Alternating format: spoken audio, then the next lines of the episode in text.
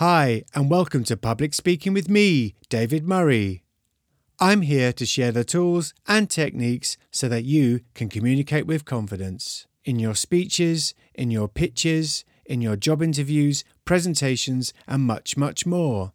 I also offer one to one coaching and workshops, and you can find out more and get in touch by visiting me at davidalanmurray.com. And so you don't miss out on more resources, please make sure that you sign up for my newsletter. There's a link in the show notes. And when you do this, you will get access to all my top tips and free resources for communicating with confidence. In today's podcast, I will share with you three things that I think are guaranteed to stop your stories in their tracks and turn your listeners off. So do stay tuned.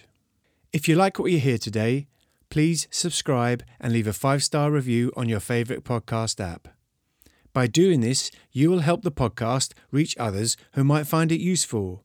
So, without further ado, let's begin to communicate with confidence. Hey there, you're listening to the David Murray Public Speaking Podcast.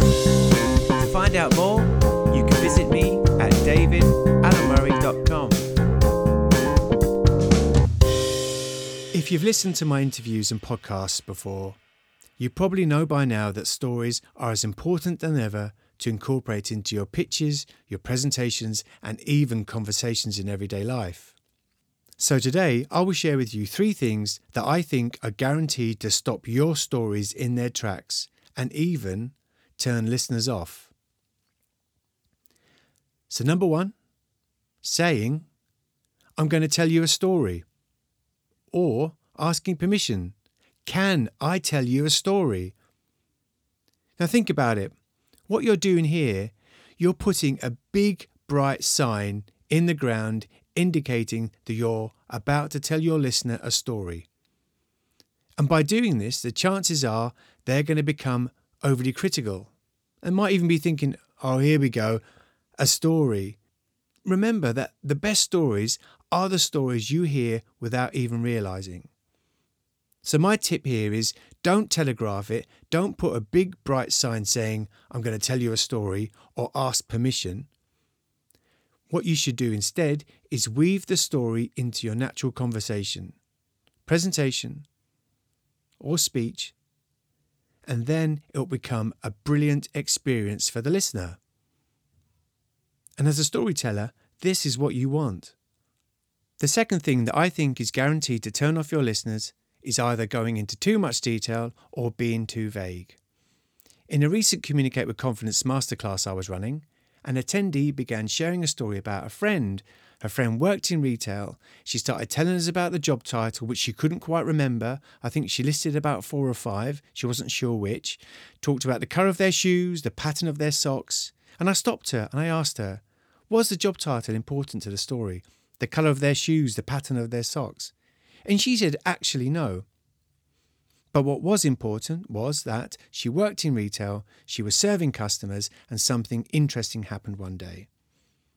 So that was simply it. Avoid going into lots of detail and think about what sets the scene for the story. Here, the job title was important, but the fact that her friend served customers. And also, that helped her avoiding being too vague. By actually giving us some detail about the story, we get to see the context that the story is set in and we start to build up a picture in our minds about what the scene looked like. So, don't give too much detail. Think about what's important for the story and don't be too vague so that you can paint a picture of the scene, the story that you're sharing. And the third thing that I believe is guaranteed to turn off your listeners when telling a story is the storyteller voice. And this is what I mean. Imagine a movie trailer. The hero defends the galaxy from turmoil. Don't change the style of your voice. If you're delivering a presentation and you've done your introduction and now you're going to tell a story, don't change your tone.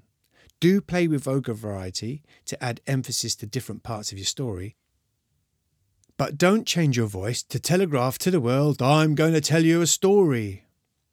The best stories come when you're having a conversation. So, to sum up, do incorporate stories into your pitches, your presentations, public speaking, and conversations, and follow the three steps of don't telegraph your stories or signpost them, find a balance between giving too much detail and being too vague, and avoid the storyteller voice. And if you do these, you'll become a more impactful influencer, communicator in the workplace, in your business, and beyond. Thanks for listening to the show today. If you like what you heard, please do subscribe and leave a five star review on your favourite podcast app. By doing this, it really will help the podcast reach others who might find it useful. And if you want to get in touch or find out more about my one to one coaching, workshops, or connect with my newsletter, please do visit me at davidalanmurray.com. Speak to you next week. If you'd like to find out more, you can visit me at davidalanmurray.com.